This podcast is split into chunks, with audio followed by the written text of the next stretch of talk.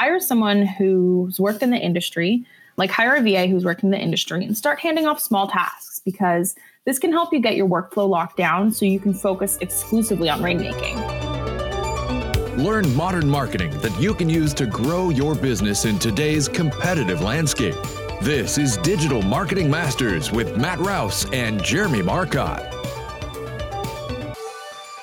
Welcome to Digital Marketing Masters. I'm your host, Jeremy Marcotte, and I'm here with Matt Rouse. Say hi, Matt. Hello and happy 2020 because Hey! it's it's not It is. 2020 yet now, but it's going to be when you're listening to this. The year of vision. Your All right. vision. So today we have a very special guest with us. We have Ali Geary from the Savvy Admin. Hi, Ali. How are you? Hey, I'm good. How are you guys? Uh, I'm great. How are you, Matt? I'm super super excited about 2020, the year of vision. Yeah, start wearing your glasses. You'll be able to see more. All right. So, Ali, Savvy Admin. Tell us a little bit about it. How did you, why admin? Why did you go admin? And then how did you get where you are now helping real estate agents and stuff like that? Yeah, so I've actually I'm 25. I've been working since I was 15. I've been working in offices since since that time in my life. So I spent 10 years working in offices and I spent so much time in different positions. So from working as a receptionist to working as an operations manager to being an executive assistant, marketing manager, you name it. Like I've I've probably done it. And a lot of those teams were really unique teams, mostly in the real estate industry. And I say they're unique teams just because each real estate team does things a little bit differently. They have, you know, different skills that they need.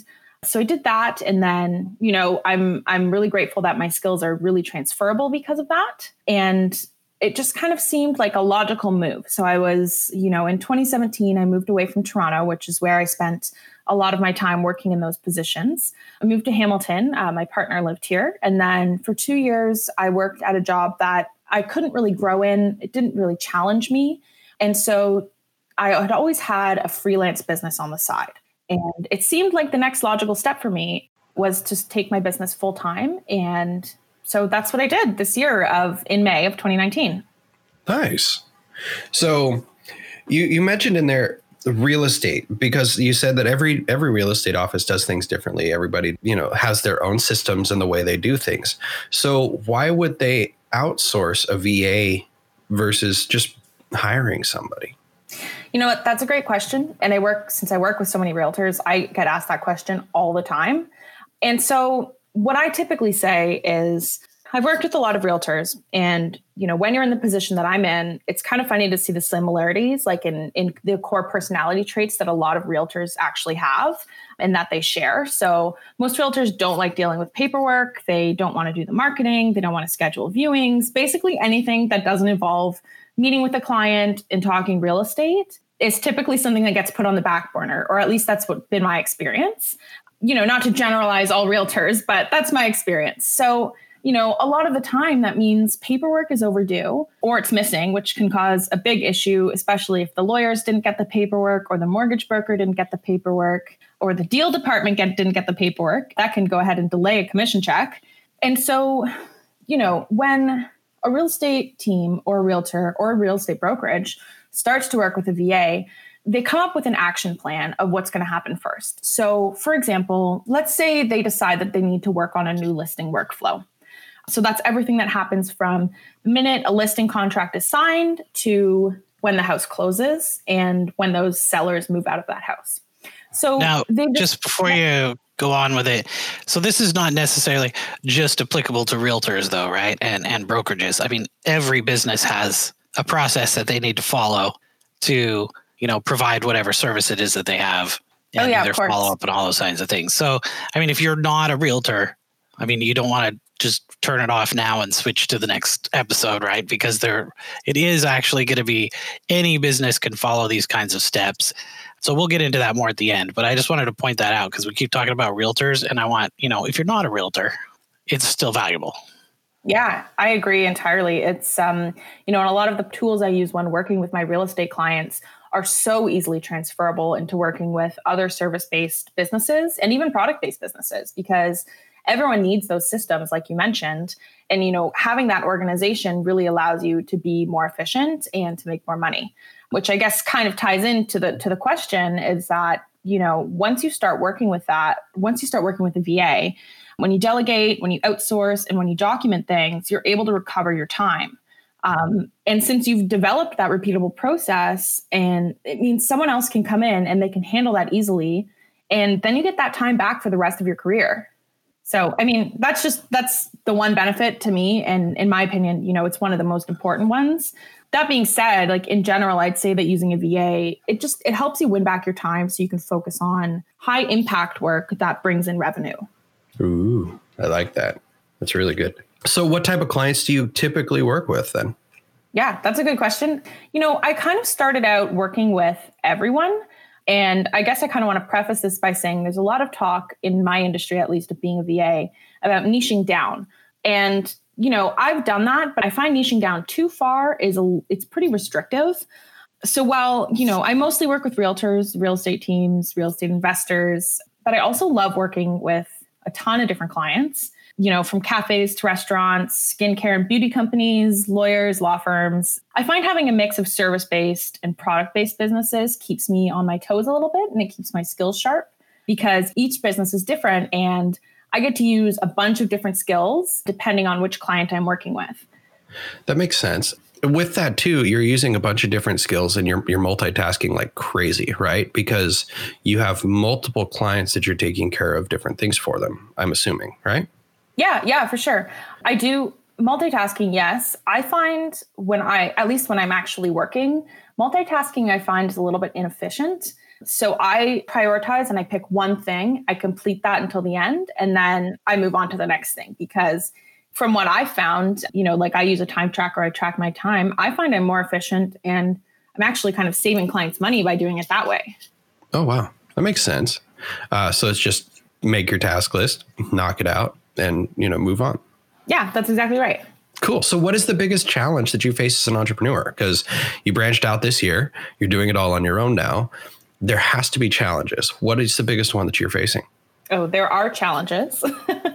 You know honestly the biggest challenge for me is to try to not be a workaholic. I guess I, I, would call myself a workaholic, but the challenge there is to not let it interfere with my relationship, my time for self care, time for relaxing and actually going out and living my life, not being, you know, not sitting behind a desk all day. And I found that I, was I might have that problem too. yeah. And you know, I found that was the biggest struggle for me is my work-life balance. So when I first took my business full time this year, it was a huge struggle to not be in my home office from five o'clock in the morning until midnight because I could totally do it. I could. I could do it every day. But, you know, I learned quickly that it's just the formula for burnout. And I had no time to relax. I was barely seeing my partner, even though he's home a lot of the time, my self care, and in turn, like my mental health was struggling. So, because you find like it never feels like you can get away from work, right? Oh, yeah. I would, that's like my second biggest struggle, which kind of ties into, you know, it's, it's being able to turn off my work brain even when I'm not working. So, you know, I guess what I did to combat that was I sat down with my partner, Steph, and we talked about priorities. So for me, while my business is definitely a priority, my home life and my family is always number one. So we we picked nights that would be absolutely no work for either of us. He's also an entrepreneur, so it makes it hard. you know, just time for us to watch a movie, have dinner, hang out, do whatever. And I actually had to put it in my calendar so I didn't schedule work on top of it. And once we had sorted that out, the issue of time for the two of us, I was able to schedule in nights for just me to do whatever I wanted, you know, whether it's studying for class, watching TV, or I mean, my favorite guilty pleasure is eating snacks, watching RuPaul's Drag Race, and playing The Sims all at once. wow. Which version so, of The Sims do you play? Oh, The Sims 4, but I've been playing since like original Sims. right. I used to play that years ago. It was like after I would get off work doing tech support, because I used to do that in the 90s. And I would go home and I'd just be like, I'm going to make people who are nice. That's too funny. That's great. Oh, yeah. um, yeah. If, if you want to learn about humanity, do tech support for a while. Oh, no, thanks. uh, tech support or work retail. People are at their well, yeah, retail. expect something now. Too. Oh, yeah. I, I worked retail for a little while. I would never go back to that. I used to work at like a joke shop, you know, where you buy like all those like stupid things like itching powder and fart spray and oh so you worked at like a spencer's yeah it was similar it was it was a canadian version basically i don't think they're around anymore I actually worked there, and and in the same mall, I had two jobs. I worked there, and I worked in the arcade. Oh, that's, That's how old fun. I am. We had the original Mortal Kombat machine. I used to play that after arcade closed all the time. Wow. I know. you used to have a thing called burner quarters, and you would have markers on them. If somebody came and told you like a game ate their quarter or something, you'd give them one of the ones with the marker on it. And then we would use those to put in the machines when we wanted to play by yourself, which they didn't mind if you did it like once in a while. But we kind of did, got overboard, and we all got fired. Well, you know. So, Ali, you said something a little bit ago about niching down and how you can niche down too far, right? And with that, do you take on all work that comes along, or do you have a process to say, you know what, we would be a great fit? Yeah, maybe we're not a great fit. You should look elsewhere. Yeah. So I used to take on everything that came along. So when I first actually started freelancing part time while I was still working full time in an office, you know, all I wanted to do was make extra money and grow my client base so that I could actually leave my full time job. So I took on all kinds of clients. You know, anyone with a heartbeat and a wallet, I was like, yeah, sure, be my client. Let's let's hang out. Let's do this thing. Yeah, that's But- how most businesses start. Is you got to Yeah. take everything when you're at the beginning because, well, not only that, how are you going to know who's your perfect client when you haven't had any clients yet? That's a So- that's a great point. That's true. You and kind of got to take them all at the start anyway because you don't know what's you know you don't know who's the people that you don't want to work with yet. Yeah, that's true. And I think that's actually what helped me figure out who I do want to work with and kind of the ideal profile of someone that would be an ideal client for me. So you did that, and then you had to make a decision, uh, which is what a lot of entrepreneurs have to do. Is it time to quit my real job? Air quotes. I did a math. Is it time to quit my real job and do my own thing?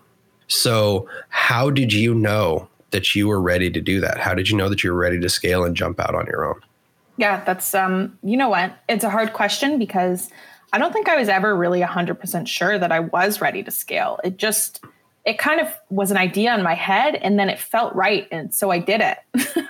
So you followed your gut. I did, and I do that a lot, and it typically tends to work out for me. But you know, while I say that, I guess I didn't really jump into it. I had been tracking, you know, where my time was going. Uh, I use an app called TimeCamp, and a lot of my time was going towards, you know, just simply keeping the business running.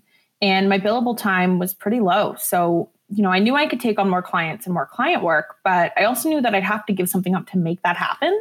So I started looking around for a VA of my own. And in October, actually, of this year, I ended up hiring Ava, who is my administration and client care manager. She's my right hand. She handles, you know, she helps me with my digital marketing. She helps me outsource editorial content to my copywriter, basically everything else, like my bookkeeping, invoicing clients, everything. I do not know what I would do without her. and, you know, I think the feeling of knowing that I was ready was that I was at complete capacity. I literally could not handle another task or another client because I was so busy. And once I hired, I freed up, you know, maybe 15 to 20 hours of my week. And I was able to start bringing in more clients, which brought in more revenue, which meant I had more to work with so I can continue to scale. And that's the kind of a conversation I actually have with a lot of my clients as well is, you know, I've been through it, so I get where they're coming from. And I tell them, you know, you have to, you're not scaling because you have all this extra money in the world. You can hire all these team members. You're scaling because you're almost stagnant. You need to take something off your plate so you can be pushed to generate more revenue. Right. And usually what's happening is you're actually taking a hit at the start when you hire someone. Yeah, for sure. So it's you have Sure. to say, can I live even less expensively and kind of cut my burn rate, you know, the, the costs and expenses that our business has so that we can afford to hire someone? And how fast can we train that person to generate additional revenue or save us time to go create the revenue we need to then become more profitable than we were before? Yeah, that's that's exactly right, and that's um, you know that's kind of the position I was in. Is I had to take an initial hit to start paying another person to help me manage my business while I was trying to fill those fifteen to twenty hours with with with billable work. But in the long run, you know, it didn't take long for me to get to that point. It didn't take a long time for me to recoup the cost. It was maybe a month, month and a half, and that's it. And it's been a game changer. It's it's definitely it's revolutionized my business. I would say. So I think that's part of the thing too, right? Is you made sure to prioritize your time after you hired your assistant to go out and fill that billable time.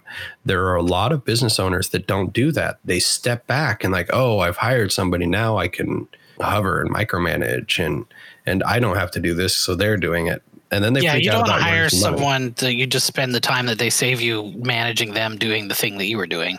I mean, that's a fucking waste of time, right? Yeah, So- I, I agree entirely. It's If it's they're going to take of tasks time. off, yeah, if they're going to take tasks off your plate, you need to go and do more valuable tasks, right? That's and- exactly right. I wrote a book called Flattening the Hamster Wheel. And oh, there's a timer on the lights in the room I'm in. It just went dark. ah, oh no. Anyway, yeah. So I, I wrote Flattening the Hamster Wheel about people who get stuck in their business. And one of the biggest things is people stepping over a dollar bill to pick up pennies, right? If you hire someone to do the $10 an hour tasks or $20 an hour tasks that you're currently doing, then that should be freeing you up to do $100 an hour tasks, not freeing you up so you could do more $10 an hour tasks, right? I agree 100%. Yeah, and and an assistant. I mean, the first person that our company ever hired before Jeremy even worked for us, we used to have somebody working for us that was basically we hired them as my assistant and to help me do networking and customer contact and follow up and and all these other things that are you know they're very important tasks, but I was better at implementing and selling.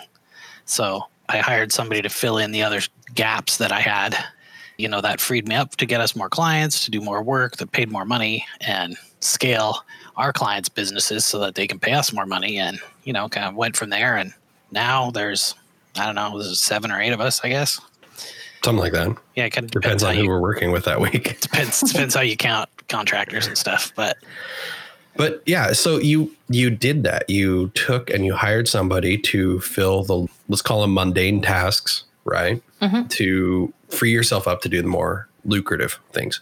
And you're not burying yourself in let's say the books.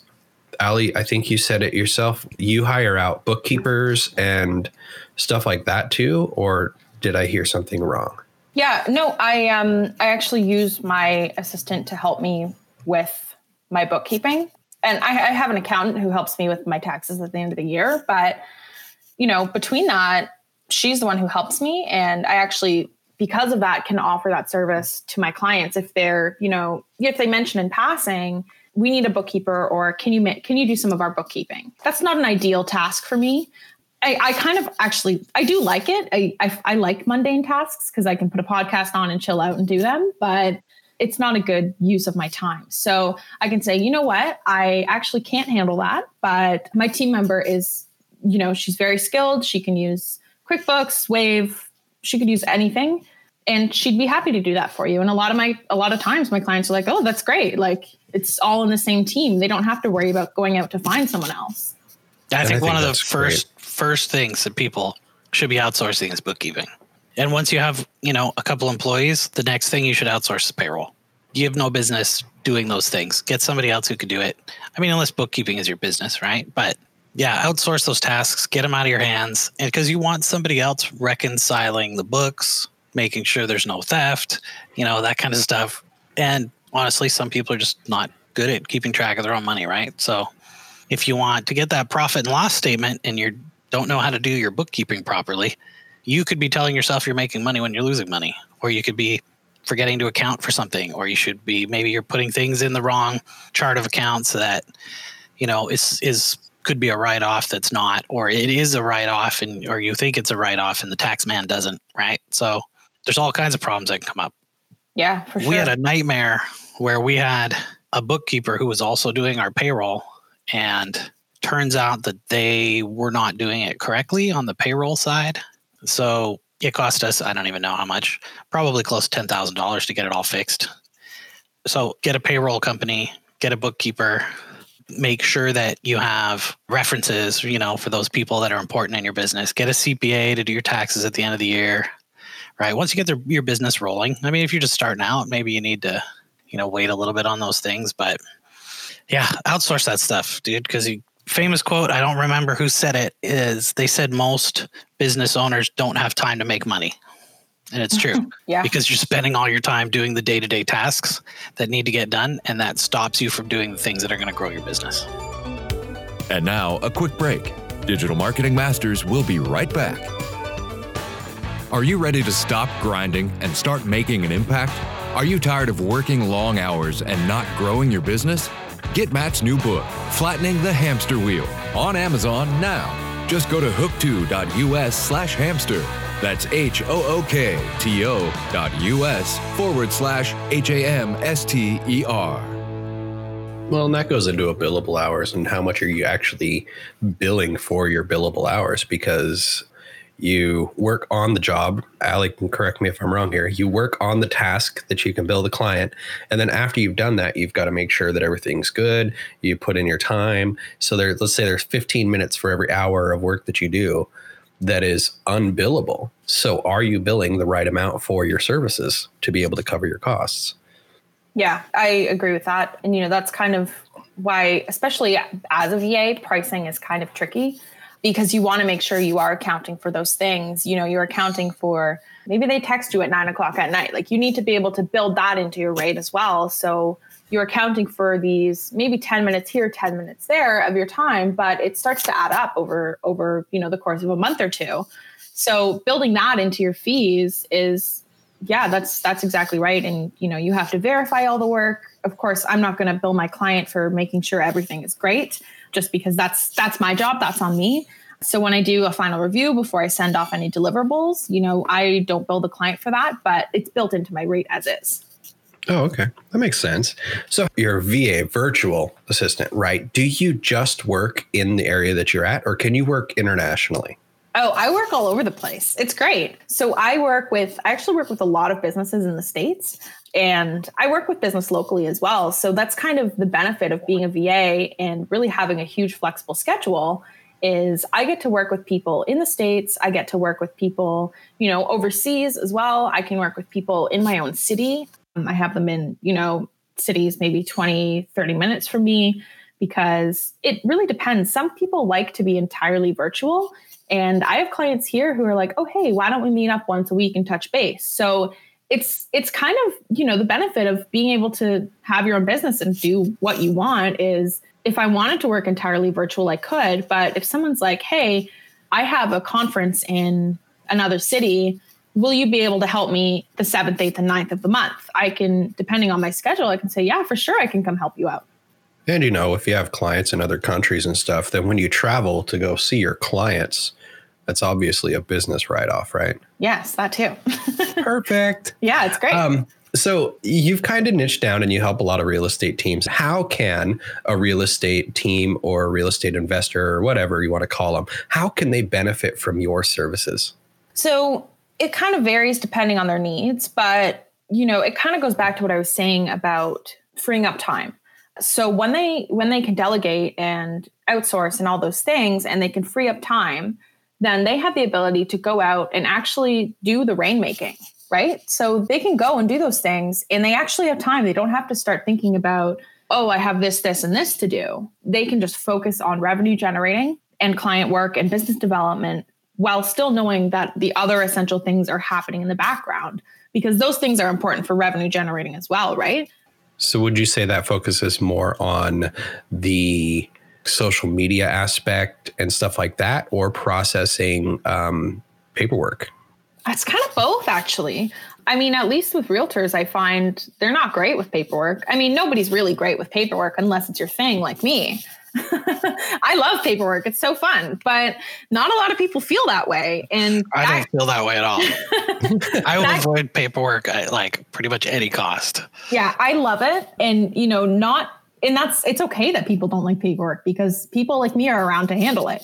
But yeah, it's a lot of the time it's paperwork, it's doing the marketing because that, you know, as, as easy as it is, and I kind of say easy in, you know, a casual way, it's not easy, but um, as easy as it is, it takes a lot of time. And that's that's time people can spend doing other things. They can be out meeting new clients. They can be prospecting. They can be, you know, following up with clients or or doing all these things that actually bring money into the business so they can expand. So I have a question about working with real estate agents. And we do have a lot of real estate agents who listen and and we just interviewed Shelly Zavitz, whose podcast is actually being released New Year's Eve of 2019. and she wrote your first 365 days in real estate. Anyway, so let's say I'm a real estate agent, right? I'm getting busy, I'm doing lots of transactions. Usually, the first thing that a real estate agent kind of their question is who should I hire? It's should I hire a buyer's agent, a transaction coordinator, or an assistant?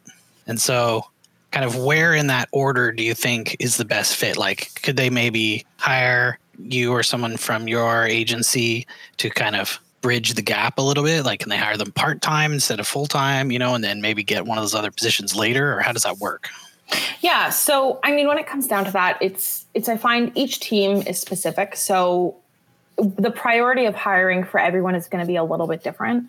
But, you know, a piece of advice that I typically give to realtors or teams who are, you know, kind of struggling and are maybe interested in getting an assistant or a transaction coordinator, but are a bit worried maybe about their budget or maybe about the workload they have. Typically, what I say is, is start small. You know, hire someone who's worked in the industry, like hire a VA who's worked in the industry and start handing off small tasks because this can help you get your workflow locked down so you can focus exclusively on rainmaking.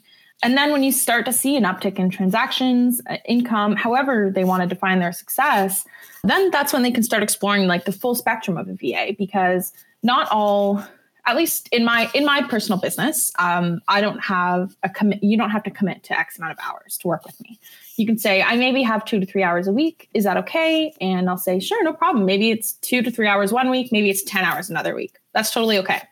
Some vas prefer to have you know maybe they want guaranteed hours per week. Maybe they want a retainer a per month. or something. Yeah. Exactly. Yeah. So I typically say, you know, if that's the case, interview more than one VA. Like talk to a bunch of different people and ask those important questions like, am I fixed into a contract with you? Can you handle X, Y, and Z? That might not fall into what a VA would do, but I have this on my plate. Can you do those things as well?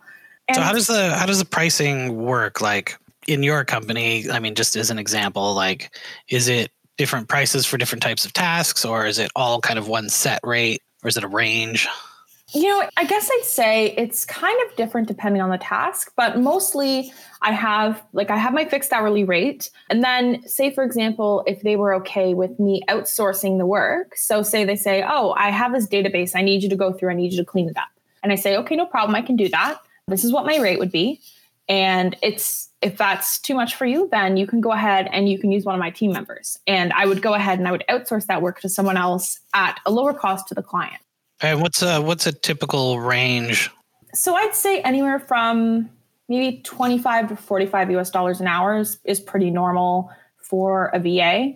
Then subcontracted work depends on, you know, the rate of your subcontractors and And then for that, you just charge a little extra to cover taxes and stuff, right? that's right. Yep. That's excellent. I, uh, So I if think I you somebody are we need to talk to.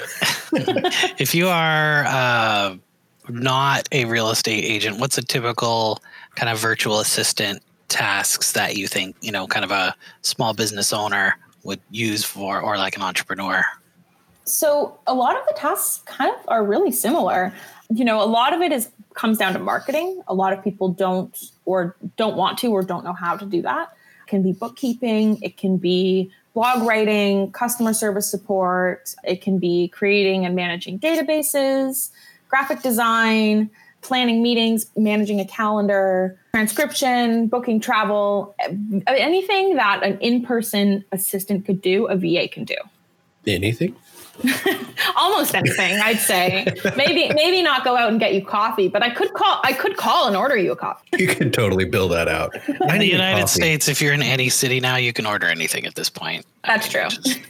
You just Uh, and call most in a big Grubhub cities, or, right? Or something. And so I went to Montana for uh, the holidays this year, and Christmas Eve, everything shut down.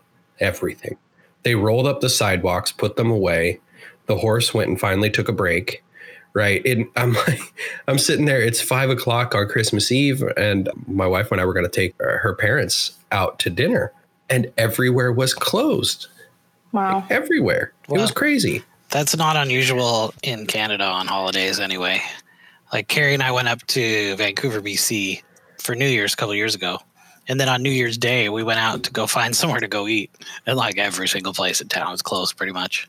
It's just weird to me. Anyway, No, like you're in Portland, Smaller they're, they're still open at like normal.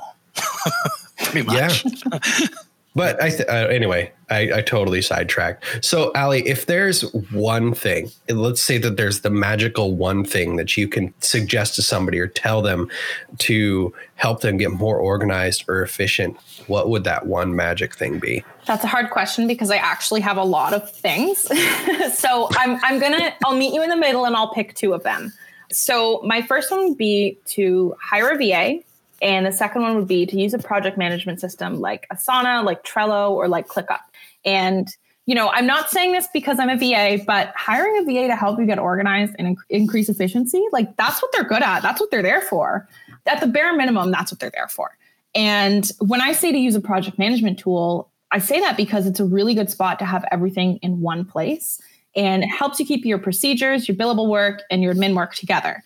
And so, you know, if any of your listeners, you know, want to see what my Asana looks like, they're more than welcome to reach out to me and I can send them a video walkthrough. Happy to show them how I use my account. So, for example, you know, if you implement a project management tool, whatever you choose, and then you can go ahead and hire a VA to come in and build systems and workflows for you to set that tool up in a way that works for you and your business. So, my one piece of advice I'd say is if anyone's going to outsource anything this year, I would start there. Yeah, we use um, Zoho. We've actually tried. I don't even know. At You- least a dozen. Well, yeah, but we tried ten more before you even started working for us. Yeah, Uh, I've, yeah. I've We've tried, tried like ton too. twenty five project management tools. We ended up using Zoho a while ago, and we came back to it. So we use Zoho One now. Okay, yeah, that's so a we use one. the whole thing. We use you, you know, we use it for our billing and everything. The only thing we don't really use it for is we outsource our bookkeeping and our payroll. We use Gusto or Gusto, however you like to call it, which works good. So if somebody wants to get a hold of you to get like to take a look at your Asana or you know get any other information about it, it's the savvyadmin.ca. Yep, that's right. And that's Canadian for .com for those of you that don't know. That's right. It That's is. .ca. It is. So it's not .com, those of you in the States or anywhere else. It's .ca. And is there an, another way that they would get a hold of you? Uh, email or anything like that? Or just go to your website and do it from there? They can go to my website or they can send me an email. My email is allie at thesavvyadmin.ca. So just spelled just like my website. And Allie is A L L I E. Or they, they can give me a call. My phone number is 416 994 9453. They can call me anytime. I typically answer, depend, no matter what time it is. So And you're on the Perfect. the LinkedIn and the Twitter and I'm, yeah, I'm on. I don't, Alignable. I don't use Twitter, but I'm on Alignable. I use LinkedIn. They can message me. They can message me on Instagram, Facebook, wherever. I'll reply. just not Twitter. It's That not Allie Twitter. Gary on on Twitter is not you. I do have one, but I don't use it. Oh. they can message me there, but I just don't think I'll see it. So so this is actually a, a fun trick for Twitter. It's if you go to Digital Marketing Masters podcast on Twitter, we have an account that only has one tweet in it, and it tells you to go follow us on another platform. Nailed it. And it just has a link to it. Yeah. But that way, That's nobody else can take your name. yeah, and you that's still a good get the one. backlink for your website. Mhm. So, yeah, it's a good Twitter trick. So, hey, on before we finish it up, since it is 2020 and it's basically the start of 2020, do you have any like personal goal or anything for this year for your business that you wouldn't mind sharing? Yeah, I have a lot of goals. I'm kind of an overachiever, but um, I think I'm I'm actually working on launching real estate virtual assistant training course. So that that's a goal for me for this year, a business goal at least, and a personal and kind of business goal is that I'm going to try and do a maximum of 200 hours of work a month, no more. 200 is a good number. Someday I hope to get down to 200. I'm, I'm working on it. I'm I'm right there with you. Except I did the same thing probably as you did. I, I looked at it and said, What are all the things I want to achieve? And wrote them all down and then said, I don't think there's that much time. So year." there is there is that much time, and and if you look at it in an overarching like top down look, you can probably break those 200 down to five to 10 large scale goals. If, if I complete all of these 20 things, then that would make this that goal. So maybe try that because that's what I'm working on right now. My list was extremely long. And now I take a look at it and I'm like, well, I can knock this under this subcategory and just kind of figure out those real five to 10 things that I want to accomplish. Yeah, that's right. That's that's kind of actually what I did, and I set that up in my my project management tool. It's all set up for 2020, so I'm uh, I'm very excited to see what the year brings. Well, and you can I use am too. SMART goals Yes, That's I, the- I love smart goals. specific, measurable, achievable, relevant, and trackable, or some people say time based. But you're going to do this specific thing in this period of time. It's something that you can actually do, it's relevant to your business, and you can measure what success is. That's a SMART goal. Yeah, I love Then smart you- goals. Break it down into smaller SMART goals, generally called milestones, mm-hmm. and then take it from there. That's right. That's exactly what I do. So that's, I mean, I'm biased because I do it, but I think it's a good system. That's right, folks. That's how you get shit done. Get shit done by being smart.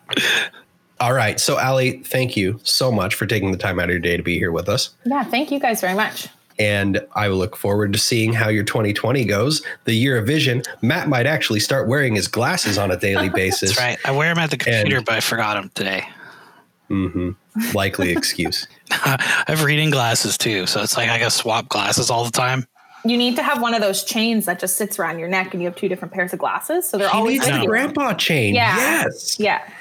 Absolutely. So when I was a that, kid, like clip No, no. together with a magnet. when I was a kid, my parents said don't sit too close to the TV, right? Because you're going to ruin your eyesight, and they were right. Because 46 years later, I had to get glasses. Oh, I was the opposite. I I'm supposed to have been in glasses since like fourth or fifth grade because of migraines and stuff, and then I stopped wearing them, and I continued to get migraines for some reason. Bizarre. And then I got glasses in my 20s when my wife was like, "No, you need to get this changed," and I haven't taken them off since. And my headache count has dropped drastically. So just saying, wear your glasses, folks. So- All right. Anyway, now that we sidetracked, Let me sidetrack a little more because I just heard an interesting story about glasses. That's that's kind of relevant to marketing and stuff. Anyway, so I was listening to Seth Godin's did like a keynote speech for Africa development for the UN, I believe it was for. Anyways, part of the story was a place they found a way to make reading glasses for basically they can they can make them and ship them and everything for two dollars. So what they do is they sell them for three dollars because that gives them enough money to make more glasses. And the idea is that if you are a person and you get into your 40s and 50s in India and you can't read or you can't weave or you can't do whatever it is that you do to make money in kind of these small villages and stuff anymore, you basically have to be supported by your family for the rest of your life because you can't work.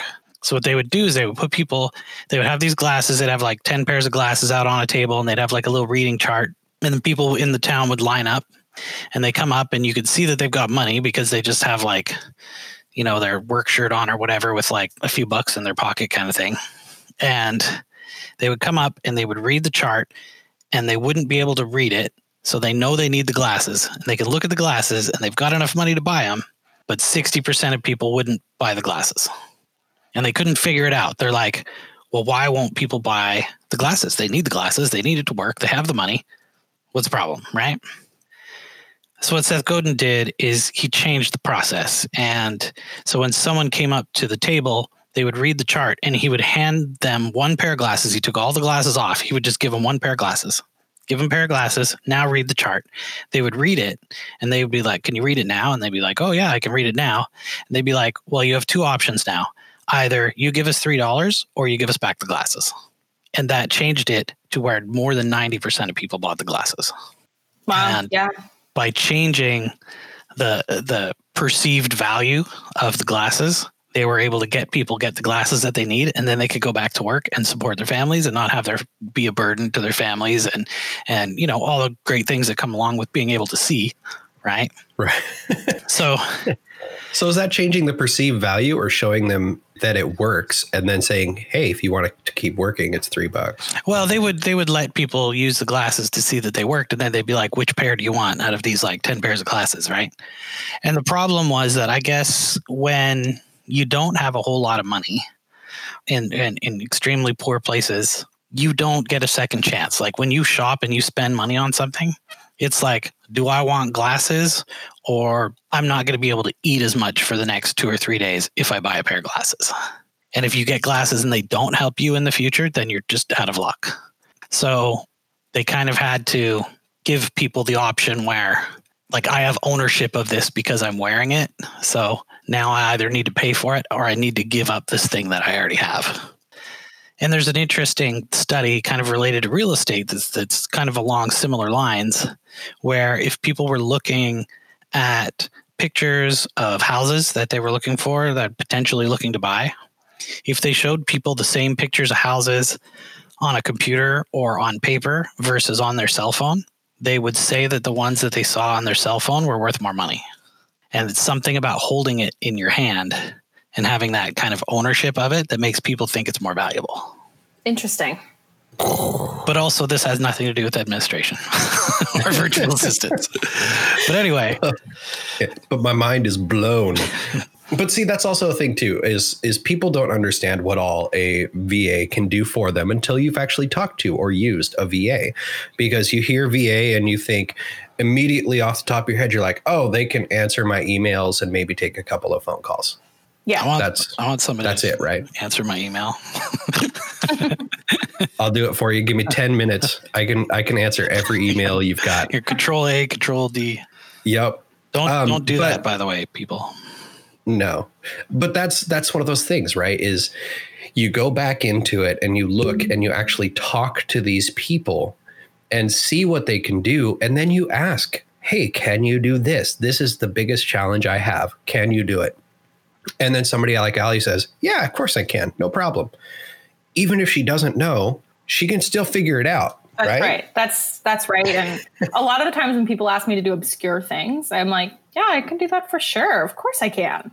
And I figured I figured out as I go. You're like, I could Google that for you. Yeah.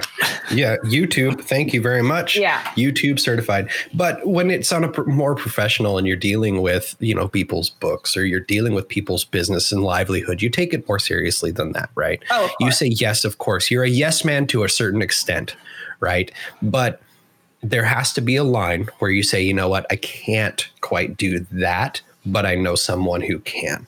And I, it sounds like you're already doing that to an extent with your assistant and the people that you've hired and that you work with. And I think that's great. And I think that people in general or business owners in general need to take that step and realize where they're wasting time or money. Because let's say that your time as a real estate agent while you're out there actually, you know, shaking babies and kissing hands, that you're making 200 $250 an hour while you're doing this because once you actually complete that transaction that's a pretty big chunk of change right?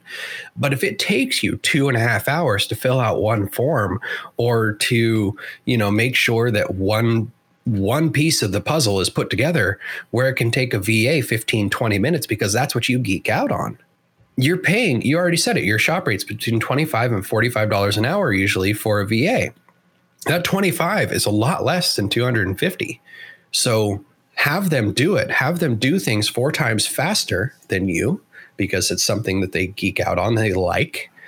And you know go out and shake more babies. Especially if Don't you're in a market literally shake babies please. If you're in a market like some of the larger cities and stuff in the United States or Canada, like, you know, Vancouver, Toronto, Montreal kind of place where the home values are half a million or more.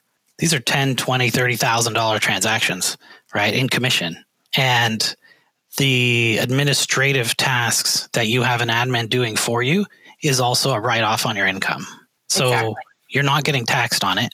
So if your effective tax rate is 35 40% because you're making quite a bit of money right on these larger transactions if your effective tax rate was say 30% then you're only paying 70% of the salary of the admin in reality because you're losing that percentage that you would have paid in tax on the income that you would have had if you didn't make the deduction i know it's confusing but if your admin costs you 30 bucks an hour and your effective tax rate is 30%, you're actually only paying about 20 bucks an hour in the end because you would have had to pay tax on that money had you not hired them. Make sense? So it's even cheaper to get an admin to do a task than the cost that you're paying them. Bam and on that note thank you again allie for being here Thank you guys. and we'll talk to you guys next on the next episode All right, see you soon. This has been Digital Marketing Masters with Matt Rouse and Jeremy Markoff. For notes and a transcript of this episode, go to hookseo.com forward slash podcast. Now stay tuned for a preview of our next episode of Digital Marketing Masters. Join us next week as we talk with Sarah Zwicker from Hill Hub about nonprofit co working spaces.